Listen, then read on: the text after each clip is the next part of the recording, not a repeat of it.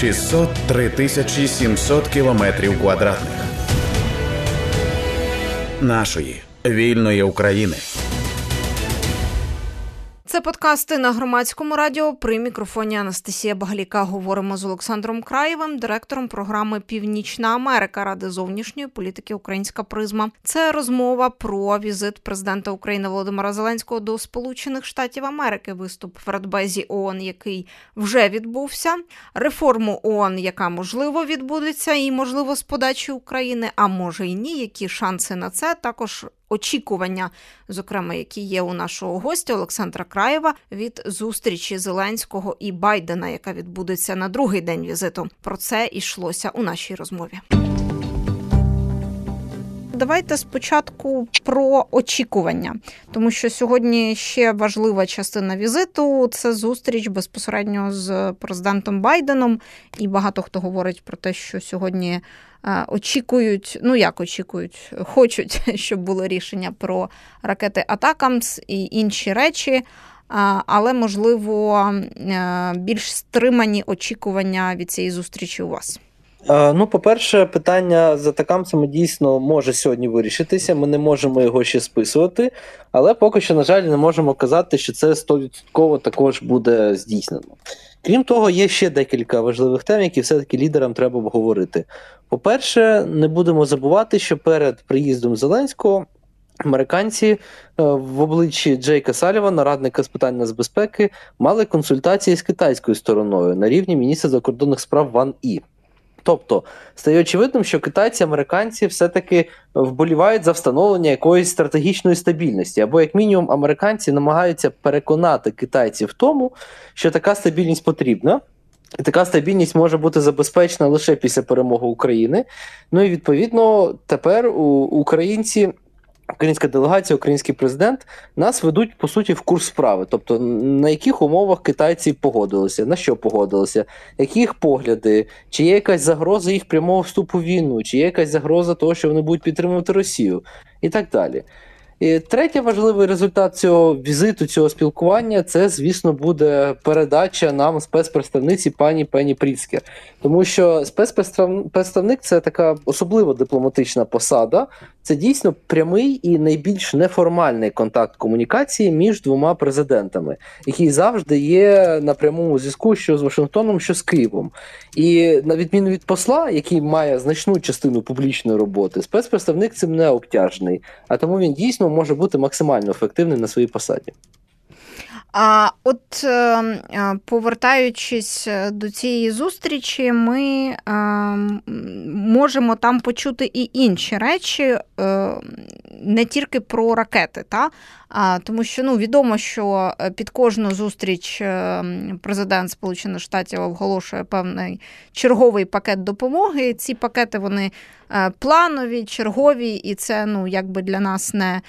Ми вже не на тому етапі війни, коли нас прям дивують і захоплюють пакети допомоги від наших союзників. Ми знаємо, що вони час від часу оголошуються. Але все ж таки під зустріч пакети оголошуються якісь особливі, і, можливо, ми там теж якісь речі приємні для себе знайдемо, навіть якщо не знайдемо «Атакамс».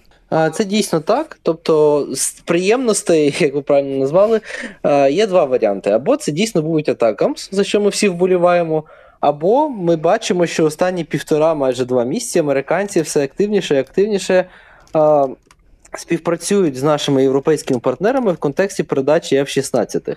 Тобто, якщо раніше позиція американської адміністрації була така, що вони готові підтримати, дати дозволи, дати там озброєння, розхідні матеріали, ремонт і так далі, але літаки самі давати не будуть. І фактично зараз, коли вже Нідерланди, Данія, декілька інших країн зголосилися нам їх передати, дуже важливо, щоб американці ще раз підтвердили, що так, вони в ділі, вони дають для цих літаків все необхідне, включаючи озброєння, але ми, звісно, сподіваємося, що самі американці вийдуть і скажуть, що ми також даємо партію літаків зі своєї сторони.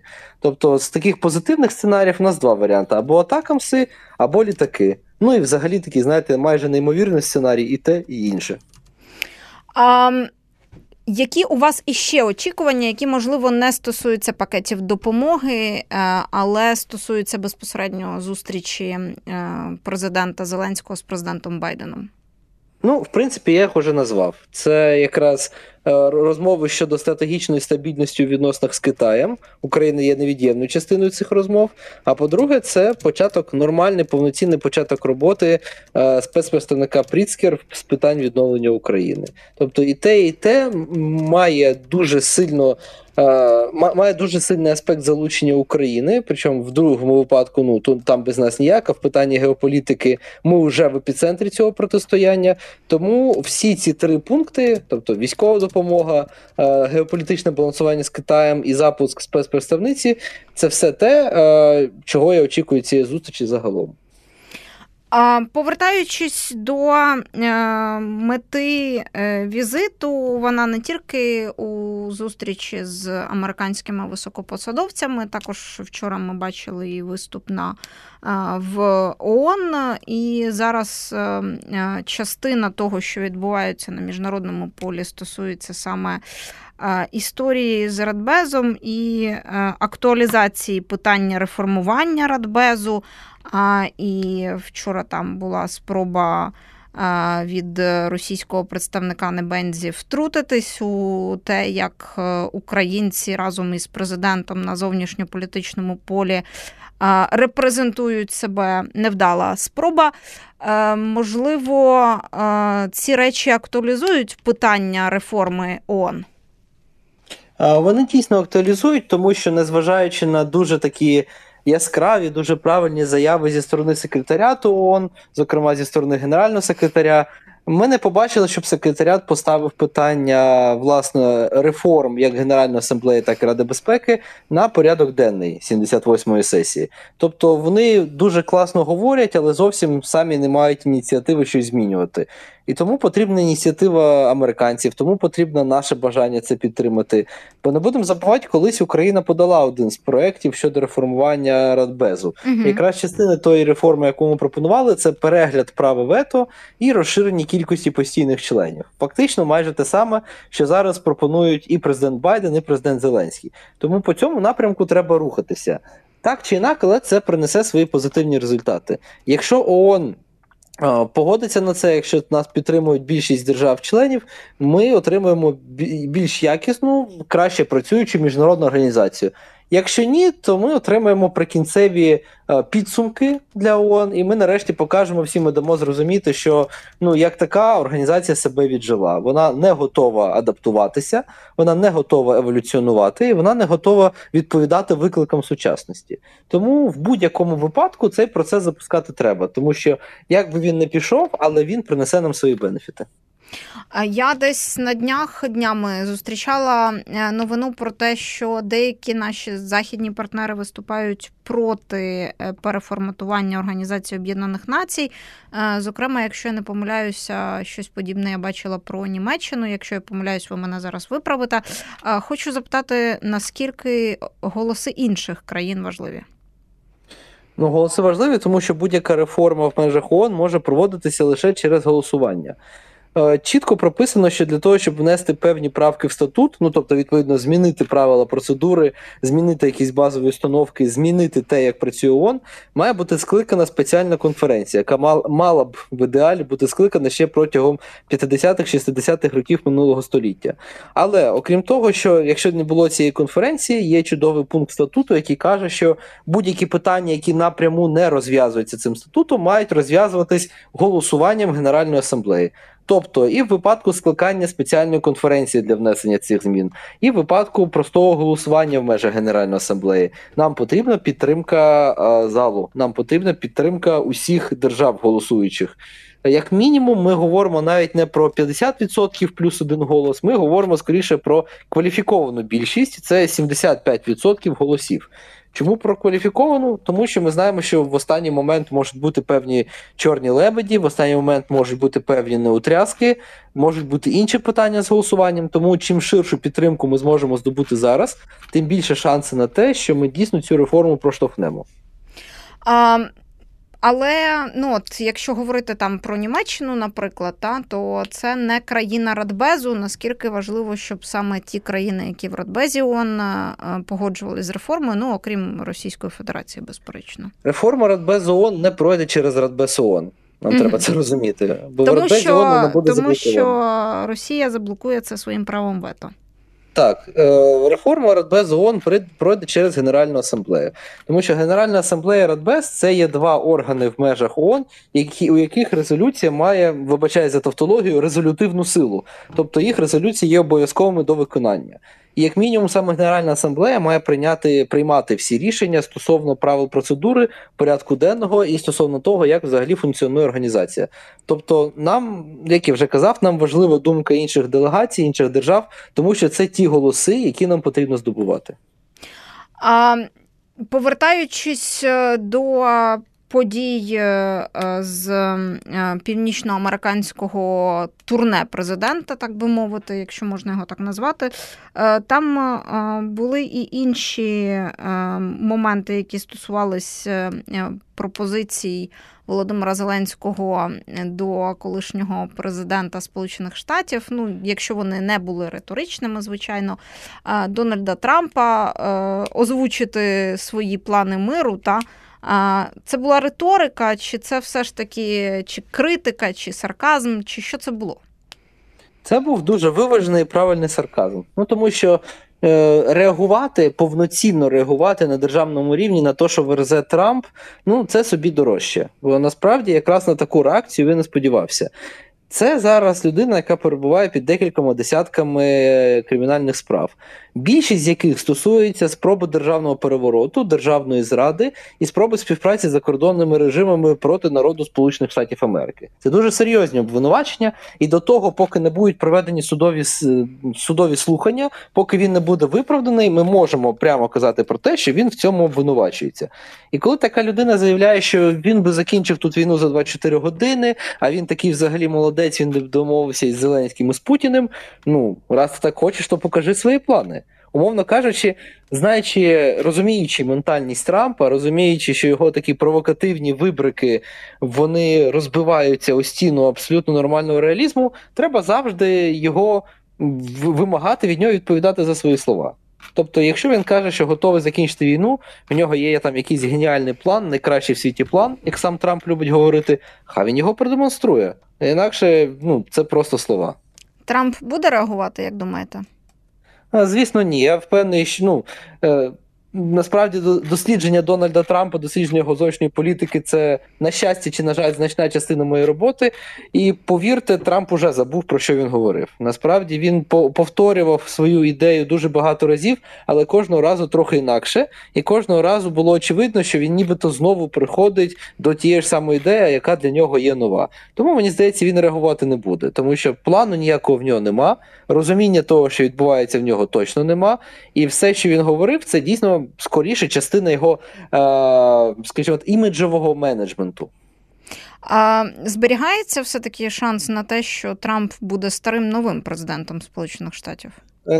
Він є дуже малим, і справа в тому, що одна із кримінальних проваджень, яке порушено проти нього, по якому засідання відбудеться якраз 4 березня 2024 року, до періоду великих праймеріс, стосується подій 6 січня 2021 року, коли підбурювана Трампом натовп штурмував Капітолій і мало не знищив американську демократію. В цій справі проти Трампа висунуті обвинувачення по статті «Спроба державного перевороту» і «Спроба бунту проти Сполучених Штатів Америки». І якщо по цим статтям буде винесено обвинувальний вирок, а насправді наразі ситуація виглядає так, що це найбільш імовірний сценарій, тому що є тисячі свідчень очевидців, є просто тонни матеріалів, які на це вказують, і досудове слідство вже завершено. Отже, якщо проти нього буде висунуто не просто обвинувачення, буде зроблено вирок уже судовий, відповідно до поправки 14 Конституції США, він, як людина, яка здійснила бунт проти Сполучених Штатів, до кінця життя не зможе обіймати жодні федеральні посади. І це, в принципі, перекреслить все його політичне майбутнє. Тоді республіканська партія буде змушена обирати з інших кандидатів, ну а ми неодноразово за всі останні там події внутрішні американські чули вже про те, що ну, там начебто інших кандидатів, окрім Трампа, вони не збирають такої великої підтримки. Розкажіть нам трошки про це. Ну, дивіться, щодо підтримки Трампа, там також треба дуже класифікувати чітко. В нього, звісно, залишається десь 15-20% такого ядерного трампівського електорату, які люблять тільки Трампа, але ці люди вірять, що їм брешуть всі, окрім Трампа. Тобто це фактично культ особистості в межах однієї нещасної партії. Хоча останні опитування Reuters показують підтримку Трампа на рівні 50-52% від усіх республіканських виборців, але там є велике але. Більше 35% із цих 50% вони відколються від Трампа, як тільки проти нього буде хоча б один вирок суду.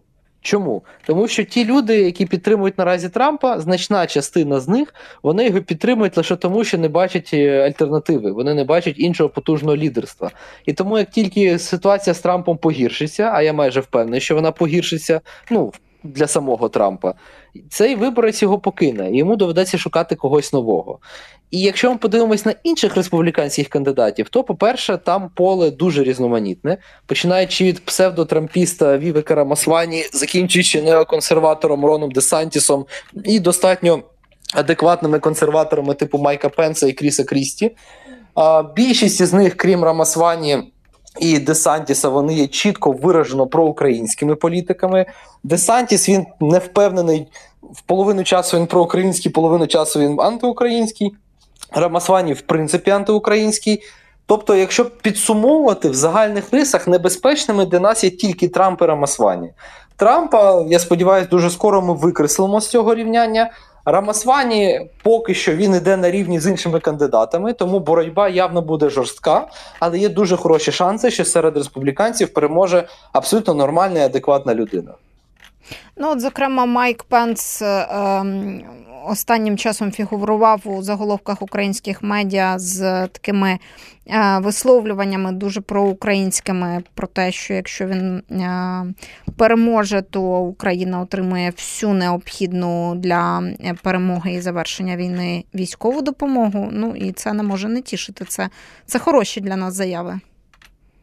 Абсолютно чітко. Пенс є класичним рейганівським республіканцем.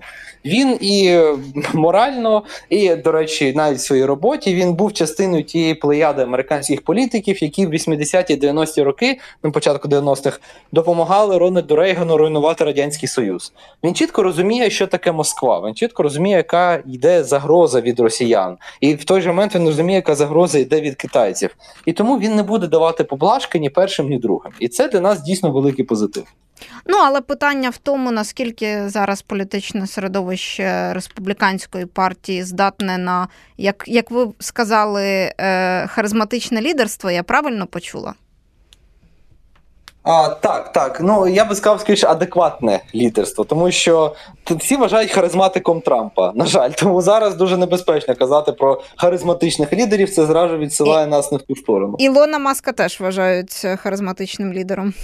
Це... Він харизматичний фрік, скажімо так. Він офіційний фрік від партії, він якраз хоче допомагати Рамасвамі і Трампу, і лише на тому і тримається він і його образ такого собі кінгмейкера. Так от, повертаючись до того, чи здатне середовище висувати таких лідерів, ну і, власне, перераховані вами лідери, чи здатні вони на якесь активне лідерство і активне протистояння з Трампом у випадку, якщо доведеться? А чи буде в них вибір? Умовно кажучи, всі кандидати в президенти в США діляться на дві категорії. Ті, хто робить це заради паблісіті, ну, щоб їх запам'ятали, побачили в партії, вони наступного року просунулися в партійній ієрархії, або ті, хто робить це абсолютно серйозно. Наразі ті, хто робить це заради паблісіті, у нас буквально 5 людей, ну, наприклад, Аса Хатчінсон або Ерік Адлер, які відваляться починаючи з січня-лютого 2024 року. Всі інші, той же Десантіс, Пенс, Крісті, Нікі Хейлі, Рамасвамі, вони вже насправді вчепилися в цю гонку, і вони там будуть найімовірніше так довго, як їм це дозволять, як вони зможуть там бути. І тому чи зможуть вони конкурувати з Трампом? Ну, насправді, в них просто нема варіантів, якщо вони хочуть чогось досягти.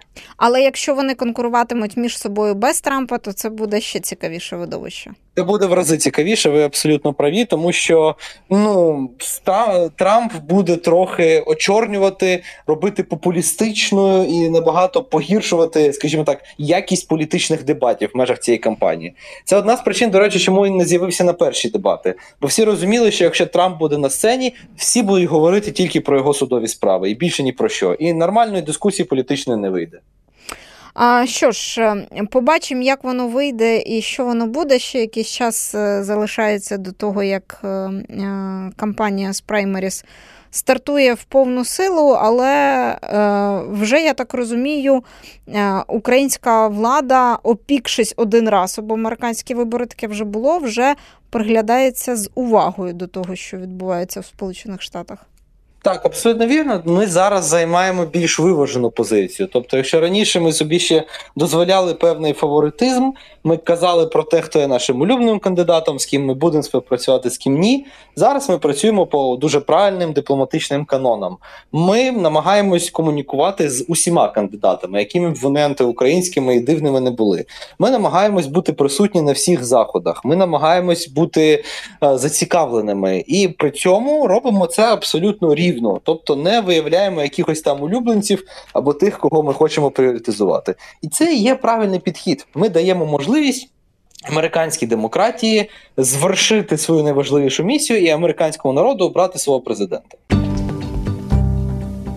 Директор програми «Північна Америка» Ради зовнішньої політики «Українська призма» Олександр Краєв на Громадському радіо. Ми говорили про візит президента Володимира Зеленського у Сполучені Штати Америки. Почали з ООН, виступу в ООН, зустрічі з Байденом, реформи Генасамблеї.